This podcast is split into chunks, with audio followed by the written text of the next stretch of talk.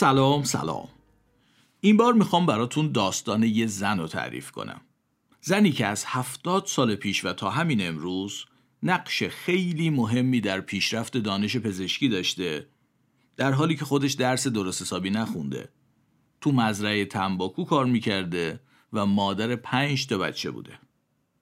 باورتون میشه؟ حالا اگه بگم این خانوم هم تو ساختن واکسن فلج اطفال نقش داشته، هم در مبارزه با ایدز و هپاتیت و کلی بیماری دیگه شرکت داشته، تو ساخته شدن کلی از داروهایی که امروز ازشون استفاده میکنیم و حتی ساختن واکسن کرونا هم نقش داشته. باور میکنید؟ البته که باور کردن یا نکردنش به خودتون بستگی داره. ولی این خانوم که هرگز به دانشگاه هم نرفته بوده، در نوشته شدن بیش از شصت هزار مقاله علمی نقش داشته. البته به روشی که ممکنه به ذهنتون نرسه. من رضا امیرم و خیلی خوشحالم که شما دارید قسمت هشتم پادکست مهرنگیز رو میشنوید. پادکستی که توش به گوشه هایی از ویژگی های آدمیزاد، همین جونور عجیبی که خودمون هستیم، سرک میکشم با این هدف که کمی خودمون رو بهتر بشناسیم. البته فقط کمی. تو فصل اول این پادکست برای احترام به زن زندگی آزادی بیشتر به موضوعات مربوط به زنان میپردازم. موضوع این قسمت هم معلومه که در مورد یه زن خیلی مهمه، زنی که با یه روش غیر معمول نقش بسیار چشمگیری در پیشرفت دانش پزشکی داشته. ولی راستش این قسمت یه موضوع خیلی مهم دیگه هم داره، چیزی که یکی از مهمترین دغدغه های همه آدم هست. قطعاً تا حالا بهش فکر کردید و فکر می کنید. البته که فکر کردن بهش ساده نیست، حرف زدن ازش سخت‌تر هم هست، ولی به نظر من خوبه که بتونیم بهش فکر کنیم و ازش حرف بزنیم. مثل همیشه سعیمو میکنم که گوشه هایی از این موضوع خیلی مهم رو البته از دید زیستی بررسی کنم. اگه موافق باشید بریم سر اصل مطلب. آماده اید؟ به پیری بگو پیری دست نگه داد که باهات بگو نگو دارم، حالا حالا آرزو دارم، حالا حالا آرزو دارم، های حالا های حالا. بله، حالا حالا ها آرزو دارم. جونم براتون بگه ما یه عمو منصور داریم، ایشون عموی مادرم هستن، متولد فروردین هزار و سیصد و پانزده، یعنی هشتاد و شش متمایل به هشتاد و هفت. البته هشتاد و شش هفت ساله روپا ها، روپا. عمو منصور همیشه تعریف میکنه، میگه ما که بچه بودیم میخواستن ما رو دعا کنن، میگفتن پیرشی. ما فکر میکردیم این خوبه دیگه، پیر شدن چیز خوبیه.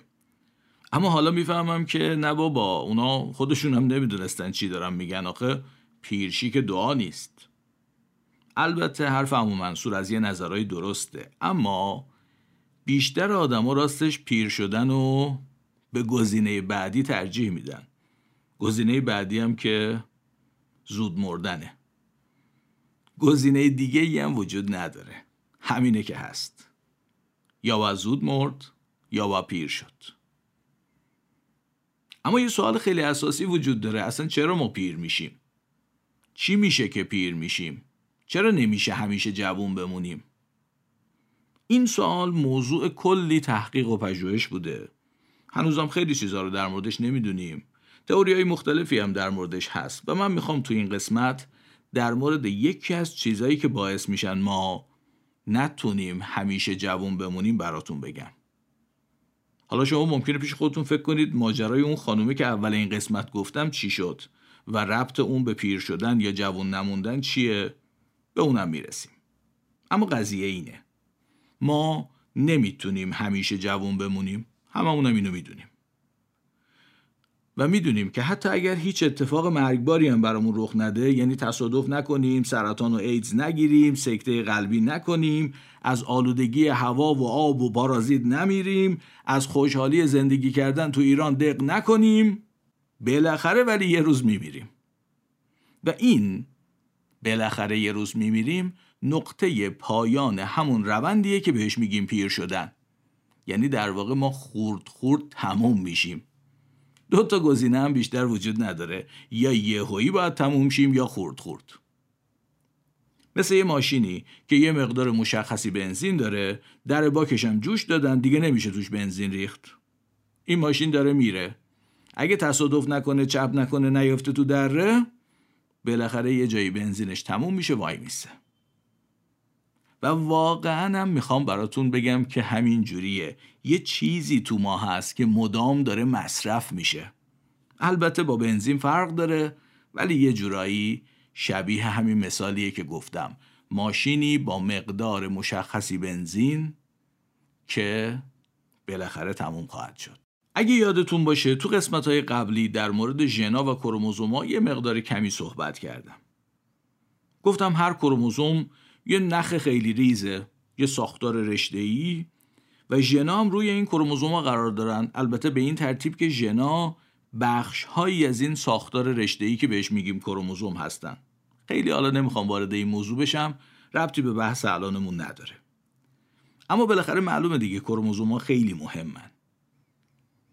یه چیزی که دوست دارم به حرفای قبلیم در مورد کروموزوم‌ها اضافه کنم اینه: دو سر کروموزوم‌های ما، این کروموزوم یک رشته بلندیه دیگه، دو سر این رشته بخش‌هایی هست بهش میگن تلومر. یه چیزی هم تو پرانتز بگم، بعضی از پیام‌هایی که به من میرسه میگن که لطفاً از کلمه‌های علمی کمتر استفاده کنید. راستش من خیلی در این مورد سعی میکنم، خیلی از چیزها رو سعی میکنم که در واقع اون کلمه‌شو که نامأنوسه برای شما نگم، اما دیگه حالا بعضی‌ها رو نمیشه، شما لطفاً این تلومر رو به من ببخشید. معنی تلومر هم مثلا میشه بخش پایانی، یه همچی چیزی، ولی اگر اجازه بدید من همین تلومر صداش کنم. به هر حال تلومر میشه دو سر کروموزوم، هر کروموزوم این سرش و اون سرش یه تیکه‌ای به نام تلومر هست و این تلومر یه سری نقشای مهمی هم داره، از جمله این که باعث میشه کروموزوم‌ها از سر به همدیگه نچسبن. نکته اینه، اگه یادتون باشه قبلا گفتم وقتی سلول میخواد تقسیم بشه باید کروموزوم‌های خودش رو دو برابر کنه، اصطلاحاً همانندسازی انجام بشه، چون معلومه دیگه یه سلول میخواد بشه دو سلول، در حالی که این سلول به اندازه یه سلول کروموزوم داره. حالا میخواد این کروموزوم‌ها رو بده به دو سلول، اول باید کپی کنه، اول باید کروموزوم‌های خودش رو دو برابر کنه و اینها رو بده به دو سلول. بعد حالا اون دو سلول هم میتونن همین کار رو ادامه بدن، کروموزوم‌هایی که از سلول قبلی به ارث بردن رو اول کپی کنن، اونا هم بدن هر کدوم به دو سلول، بشه چهار تا. اون چهار تا هم به همین ترتیب و این کار میتونه هی ادامه پیدا کنه. فکر کنید یه دستگاه فتوکپی داریم. این دستگاه یه ذره کم رنگ کپی میگیره. خیلی کما، یه ذره کم رنگ. یعنی وقتی شما یه چیزی رو با این دستگاه کپی میکنید، کپی از نسخه اصلی یه نمه کم رنگ تره. خب، حالا از روی کپی دوباره کپی بگیرید. دوباره کپی کپی هم یه نمه کم رنگتر میشه دیگه.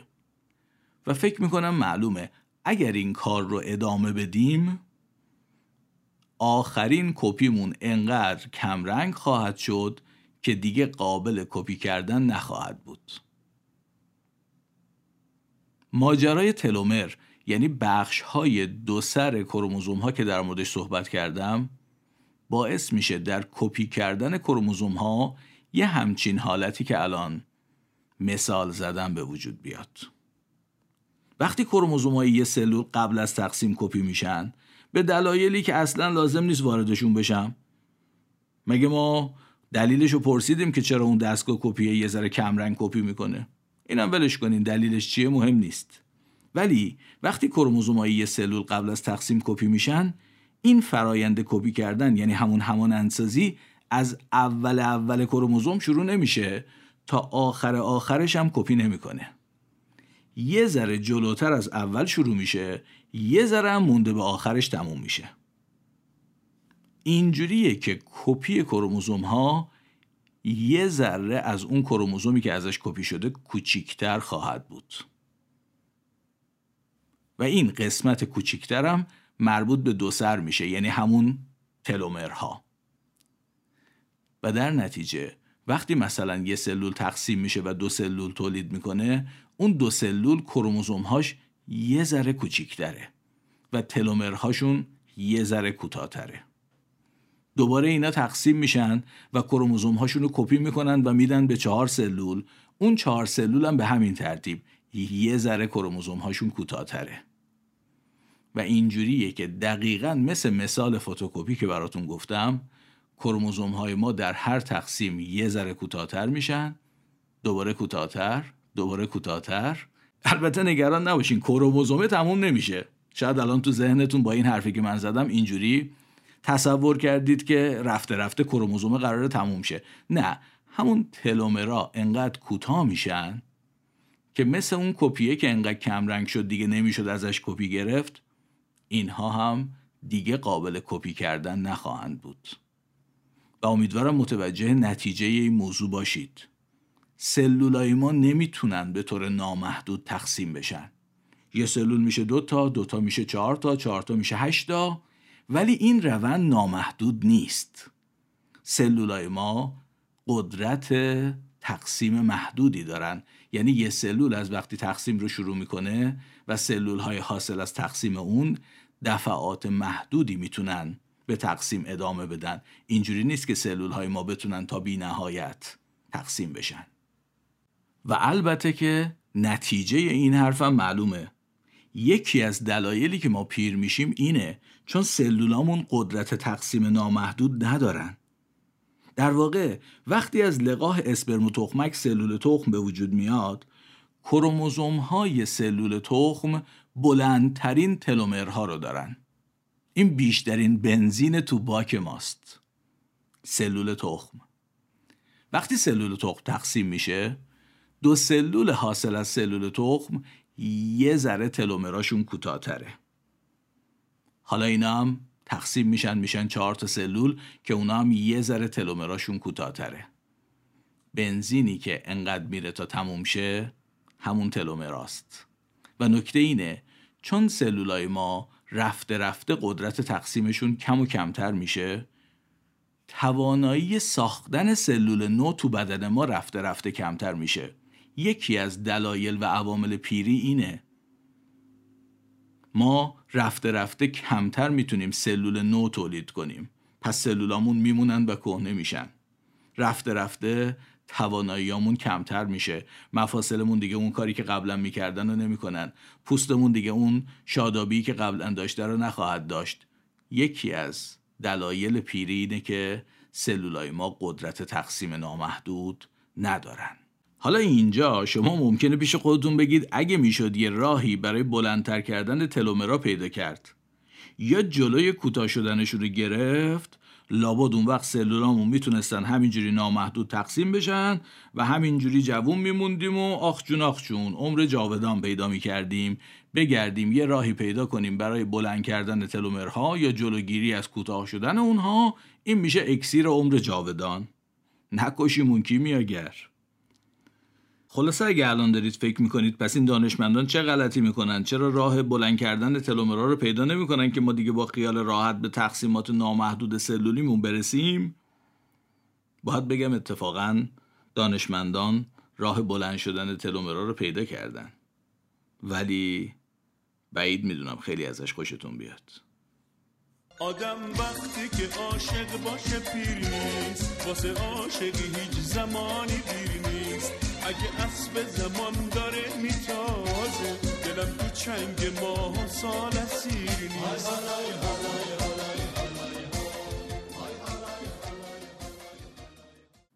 سال هزار و نهصد و پنجاه و یک میلادی، خانم هنریتا لکس، یه خانم آمریکایی آفریقایی تبار، سی و یک ساله، در بیمارستان جان هاپکینز برای سرطان دهانه رحم تحت درمان بود. ولی متاسفانه بیماری خیلی پیشرفت کرده بود، به تمام بدنش بعداً معلوم شد که متاستاز داده بوده بیماری و درمان عملاً بیفایده بوده. خیلی زود سرطان این خانم سی و یک ساله رو که مادر پنج فرزند بود از پا در آورد.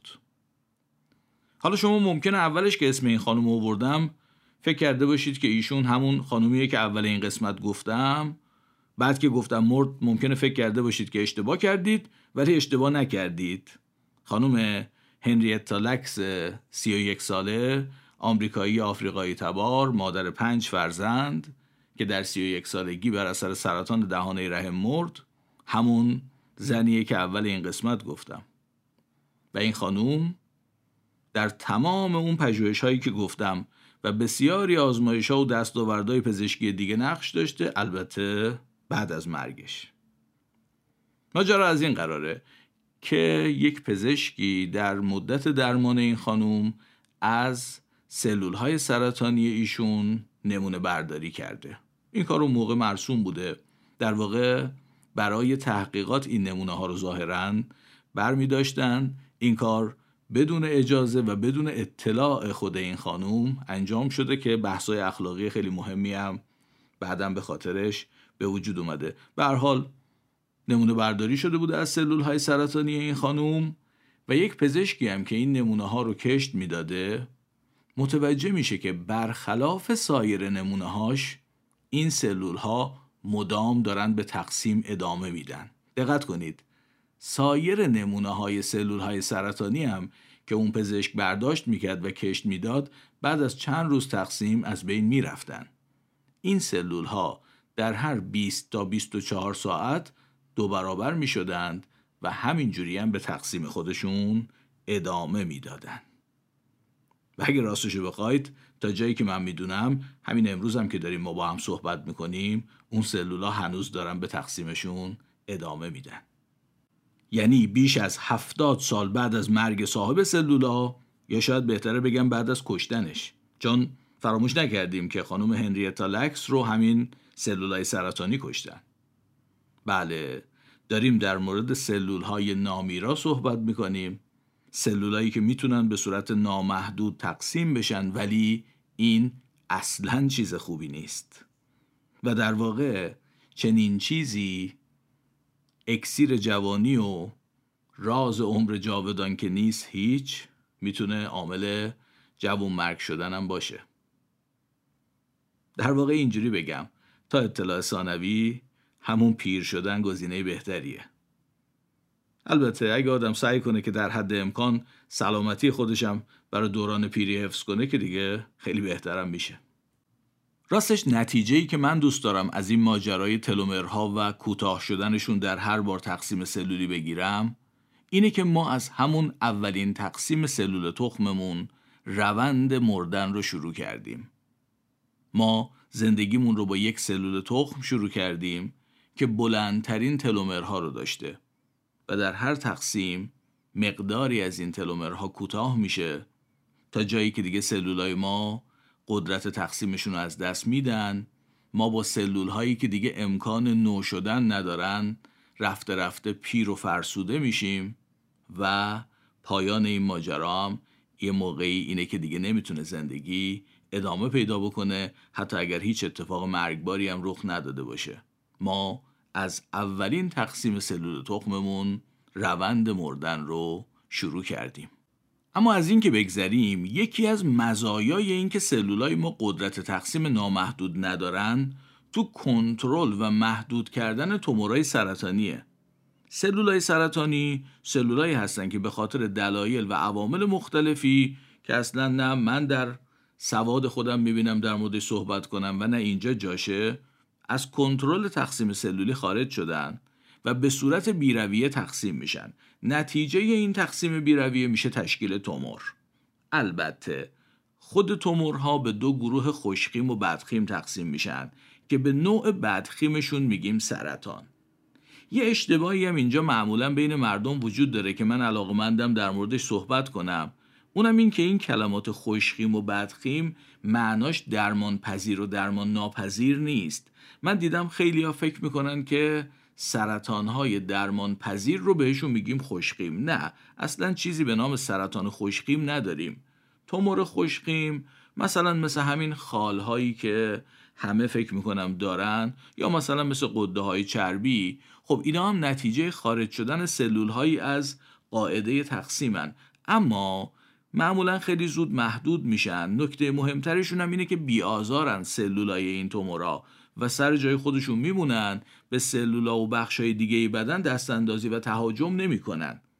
ولی چیزی که بهش میگیم تومور بدخیم یا سرطان، غده‌ایه که سلولاش بیرویه تقسیم میشن، معمولا هم خود به خود محدود نمیشن و بدترین ویژگیشون اینه که به جاهای دیگه بدن، به سلولهای سالم بدن هم دستاندازی و تهاجم میکنن، همون چیزی که بهش میگیم متاستاز. خلاصه درسته که بعضی از سرطان‌ها درمان پذیرترن، یه سری هم حالا درمانشون سخت‌تره یا تا امروز درمانشون رو پیدا نکردیم، ولی در اصطلاح پزشکی به همه ی اینا میگن بدخیم. هم اونی که درمانش ساده است، همونی که درمان ناپذیره، همه ی اینا بدخیمن. چیزی به نام سرطان خوشخیم نداریم. نکته اینجاست که وقتی سلولایی در مسیر سرطانی شدن قرار میگیرن، اگر با توجه به محدود بودن دفعات تقسیم سلولا چند بار سری پای سر هم تقسیم بشن و نتونن به تقسیم شدن ادامه بدن، عملا کار بیخ پیدا نمیکنه. البته بدن ما هم به روش‌های خیلی خوبی میتونه با این سلولا مقابله کنه. راستشو بخواید ما هر روز تو بدنمون سلولای سرطانی به وجود میان که فرصت نمیکنن به تومور تبدیل بشن. امیدوارم یه موقعی در مورد سربازان گمنام سیستم ایمنی که این سلولا رو از بین میبرن و پدیده بسیار مهم خودکشی سلولی هم براتون بگم که خودش بسیار جالب و هیجان انگیزه. ولی خلاصه اگر سلول‌های سرطانی به وجود بیان و به خاطر محدود بودن دفعات تقسیم سلولی نتونن به یه تومور درست حسابی تبدیل شن، فوری هم بقیه عوامل میان کلک اینا رو میکنن و کار بیخ پیدا نمیکنه. اینجوریه که قدرت تقسیم بیش از سایر سلول‌ها یه عامل مهمه در تشکیل یه تومور درست حسابی توپل. یه سری سلول از کنترل تقسیم خارج شدن، اگر قدرت تقسیمی بیش از سلول‌های دیگه هم داشته باشن، میتونن یه تومور توپل مپل درست حسابی تشکیل بدن و این از اون چیزاییه که دیگه به این سادگی تو بدن ما قابل مبارزه نیست. نمیشه به راحتی سیستم ایمنی ما از بینش ببره و خلاصه اینجوریه که داشتن قدرت تقسیم بیشتر از سلول‌های دیگه یا داشتن قدرت تقسیم نامحدود یکی از شرایط تشکیل یه تومور درست حسابیه که اون میتونه کلک ما رو بکنه.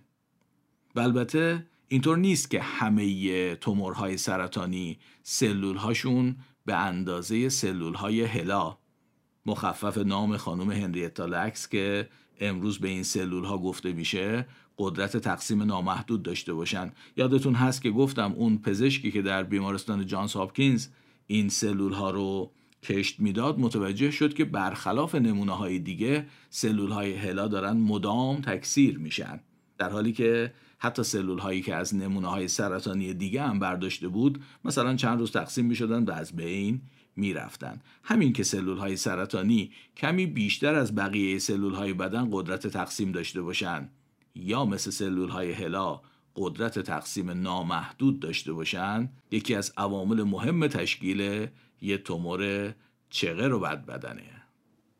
آدم وقتی که پیر شد دیگه رفته، که چنگه غم اسیر شد دیگه رفته. آدم وقتی با غم کشتی میگیره، اگه خورد و خمیر شد دیگه رفته. های حالای حالای حالای حالای های حالای حالای. برگردیم به موضوع تلومرا. اگه یادتون باشه گفتم کروموزوم‌های سلول تخم تلومرای بلندی دارن که با هر بار همانندسازی یه ذره کوتاه میشن و به سلولای بعدی میرسن. در واقع تو اسپرم و تخمک و تو سلول تخم یه آنزیمی هست به نام تلومراز که کارش بلند کردن تلومرهای دو انتهای کروموزوم است. آنزیم هم که یادتون هست تو قسمت ششم کمی در موردش گفتم، آنزیم‌ها چیزایی هستن که واکنش‌های شیمیایی بدن ما را انجام میدن. همین ساخته شدن و بلند شدن تلومرهای دو سر کروموزوم‌ها در واقع یه واکنش شیمیاییه که یه آنزیم به نام تلومراز انجام میده. این آز آخر کلمه ها رو یادتون باشه. تو زیست شناسی هر چی آخرش آز داره آنزیمه، البته غیر از آز و گراز و متاستاز. بله، حرفمو پس میگیرم، هر چی آخرش آز داره آنزیم نیست، ولی حالا خیلی از آنزیم آخرش آز داره. خلاصه سلول تخم به عنوان اولین سلول وجود ما باید با باک پر، یعنی با تلومرای بلند شروع کنه به حرکت، شروع کنه به تقسیم شدن، و به همین خاطر آنزیم تلومراز که این تلومرها رو بلند میکنه باید توی اسپرم و تخمک و سلول تخم فعال باشه تا باک تلومرها رو برای یه عمر پر کنه دیگه. اما همین آنزیم تو سلولای بعدی که بدن ما رو تشکیل دادن بهتره نباشه یا فعالیت نکنه. در واقع درستش اینه که نباشه یا فعال نباشه، و اینجاست که دوباره فعال شدنش توی سلولای دیگه چیز خوبی نیست. و حالا شما میدونید که چرا دوباره فعال شدن تلومراز تو سلولای دیگه چیز خوبی نیست و میتونه ما رو به دردسر بندازه. البته اینجوری هم نیست که این آنزیم بلافاصله بعد از سلول تخم غیر فعال بشه. من دارم موضوع رو خیلی ساده میکنم. کلی نکته دیگه هم در مورد این ماجرا تو سلولای بنیادی جنینی و باقی سلولای بنیادی و نازنین بن... نه نازنین بنیادی نه توی سلولای بنیادی و اینها وجود داره که اگه اجازه بدید واردش نشم، راستش خودم هم خیلی بلد نیستم. و اما بشنوید از سلولهای نامیرای خانم هنریتا لکس که گفتم تا جایی که میدونم هنوزم دارن تقسیم میشن. کمی بعد از مرگ این خانم، اون پزشکی که اینها رو کش داده بود، این سلولها رو کش داده بود و متوجه شد که اینها به طور نامحدود تقسیم میشن، به این نتیجه رسید که این سلول‌ها برای انجام آزمایش‌های پزشکی مناسبند. دقت کنید که خیلی وقتا مثلا فرض کنید پژوهشگران میخوان یه داروی جدیدی رو آزمایش کنن و مطمئن نیستن که اثر این دارو بر سلول‌های بدن انسان چیه. و خب نمیشه اینم روی آدم زنده آزمایش کرد، چون ما نمیدونیم، ممکنه که اثرات بدی داشته باشه. یا مثلا فرض کنید میخوایم اثرات بیماریزایی یک عامل بیماریزا رو، یه ویروس رو مثلا بررسی کنیم. خب نمیتونیم آدمای سالم رو به این ویروس مبتلا کنیم بعد ببینیم که تو سلولاشون چگونه عمل میکنه. ولی این که ما سلولهایی داشته باشیم، اولا سلول آدم باشن، یعنی خب میدونید که خیلی از آزمایش‌ها رو ما تو حیوانات آزمایشگاهی انجام میدیم، ولی اونا دقیقاً مثل انسان نیستن. این که ما یه سری سلول داشته باشیم، سلول انسان باشن و بتونیم به سادگی توشون داروی جدید آزمایش کنیم، بفرستیمشون فضا، در شرایط بی‌وزنی آزمایششون کنیم، به ویروس مبتلاشون کنیم، هزار تا کار باشون بکنیم، برای انجام پژوهش‌های پزشکی معلومه که خیلی چیز ارزشمندیه. از همون موقع، یعنی از دهه پنجاه میلادی، پژوهشگران سراسر دنیا دارن از سلول‌های هلا، مخفف نام هنریتا لکس، برای پژوهش‌های خودشون استفاده میکنن. فکر میکنم یکی از اولین کارهای مهمی هم که با استفاده از این سلولا انجام شده ساختن واکسن فلج اطفاله. پژوهشگری به نام جوناس سالک و تیمش با استفاده از سلولهای هلا تونستن اولین واکسن فلج اطفال رو بسازن در دهه پنجاه میلادی. بعد مثلا در دهه شصت میلادی تعدادی از این سلولا با موشک اسپوتنیک شوروی به مدار زمین فرستاده شد تا تاثیر شرایط بدون گرانش، شرایط بیوزنی رو روی سلولای انسان آزمایش کنن. اتفاقا متوجه شدن که این سلولا تو شرایط بیوزنی سریعتر هم تقسیم میشن. یا مثلا در تهیه نقشه ژنتیکی آدمیزاد از این سلولا استفاده شده، در بررسی اثر تشعشعات رادیواکتیو بر سلولهای انسانی ازشون استفاده شده. خیلی کارا، پژوهش‌های در مورد ویروس ایدز یا اچ آی وی بر روی این سلولا انجام شده، و حتی همونجوری که ابتدای این قسمت گفتم در ساختن واکسن کرونا هم از سلولهای هلا استفاده شده.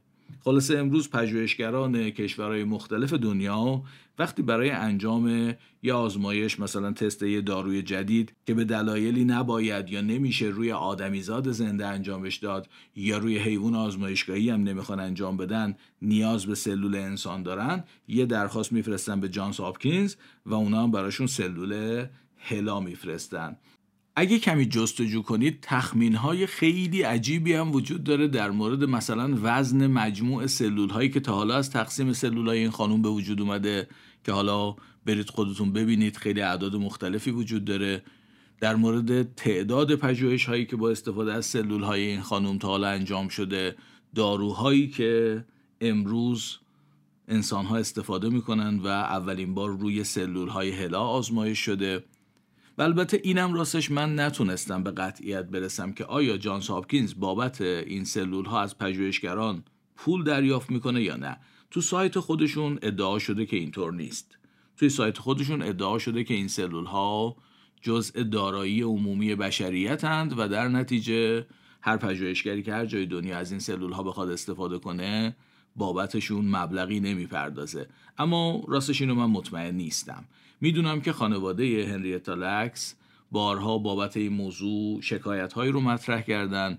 موضوعات اخلاقی خیلی زیادی در این زمینه مطرح بوده و هست، چرا که این سلول‌ها به هر حال بدون اجازه و بدون اطلاع این خانم به خانواده‌اش نمونه برداری شده و بعداً ازشون استفاده شده. در واقع سالها بعد خانواده هنریتا لکس متوجه شدن که از سلول‌های این خانم داره در پژوهش‌ها استفاده میشه، که حالا اینا رو دیگه خودتون اگر علاقه‌مند بودید جستجو کنید و حتما در موردش مطالب زیادی پیدا می‌کنید. نکته بسیار مهمی که در مورد سلول‌های هلا وجود داره، فعالیت غیر طبیعی آنزیم تلومراز در این سلول هاست. چرا این سلول ها میتونن نامحدود تقسیم بشن؟ چی شده که این سلول ها بیش از هفتاد ساله که هنوز دارن به تقسیم ادامه میدن؟ چون آنزیم تلومراز در این سلول ها به طور غیر طبیعی داره فعالیت میکنه و تلومرهای کروموزوم های این سلول ها رو مدام بلند میکنه. در واقع میبینید همون چیزی که محدودیتش باعث میشه ما نتونیم عمر جاودان داشته باشیم، اگر خارج از روند و رویه‌ای که نظم زیستی تعیین کرده ما سعی کنیم این محدودیت رو از بین ببریم، نه تنها باعث عمر جاودان نمیشه، زودتر دخلمون رو میاره. و اگه نظر منو بخواید، این هم زیبایی زیستشناسی رو نشون میده، درجه ای از پیچیدگی که حیات ما در اون شکل گرفته، و تغییر دادن هر متغیری میتونه اوضاع رو به شدت دگرگون بکنه نسبت به نظم بنیادین حیات. و البته بازم اگر نظر منو خواسته باشید، این ارزش لحظه به لحظه زندگی ما رو نشون میده. مخور قصه که دنیا گذرونه، باید هر کسی آتیش بسوزونه. آدم وقتی که پیر شد دیگه رفته، به چنگ غم اسیر شد دیگه رفته. آدم وقتی با غم کشتی میگیره، اگه خورد و خمیر شد دیگه رفته. های هالای هالای هالای هالای های هالای هالای هالای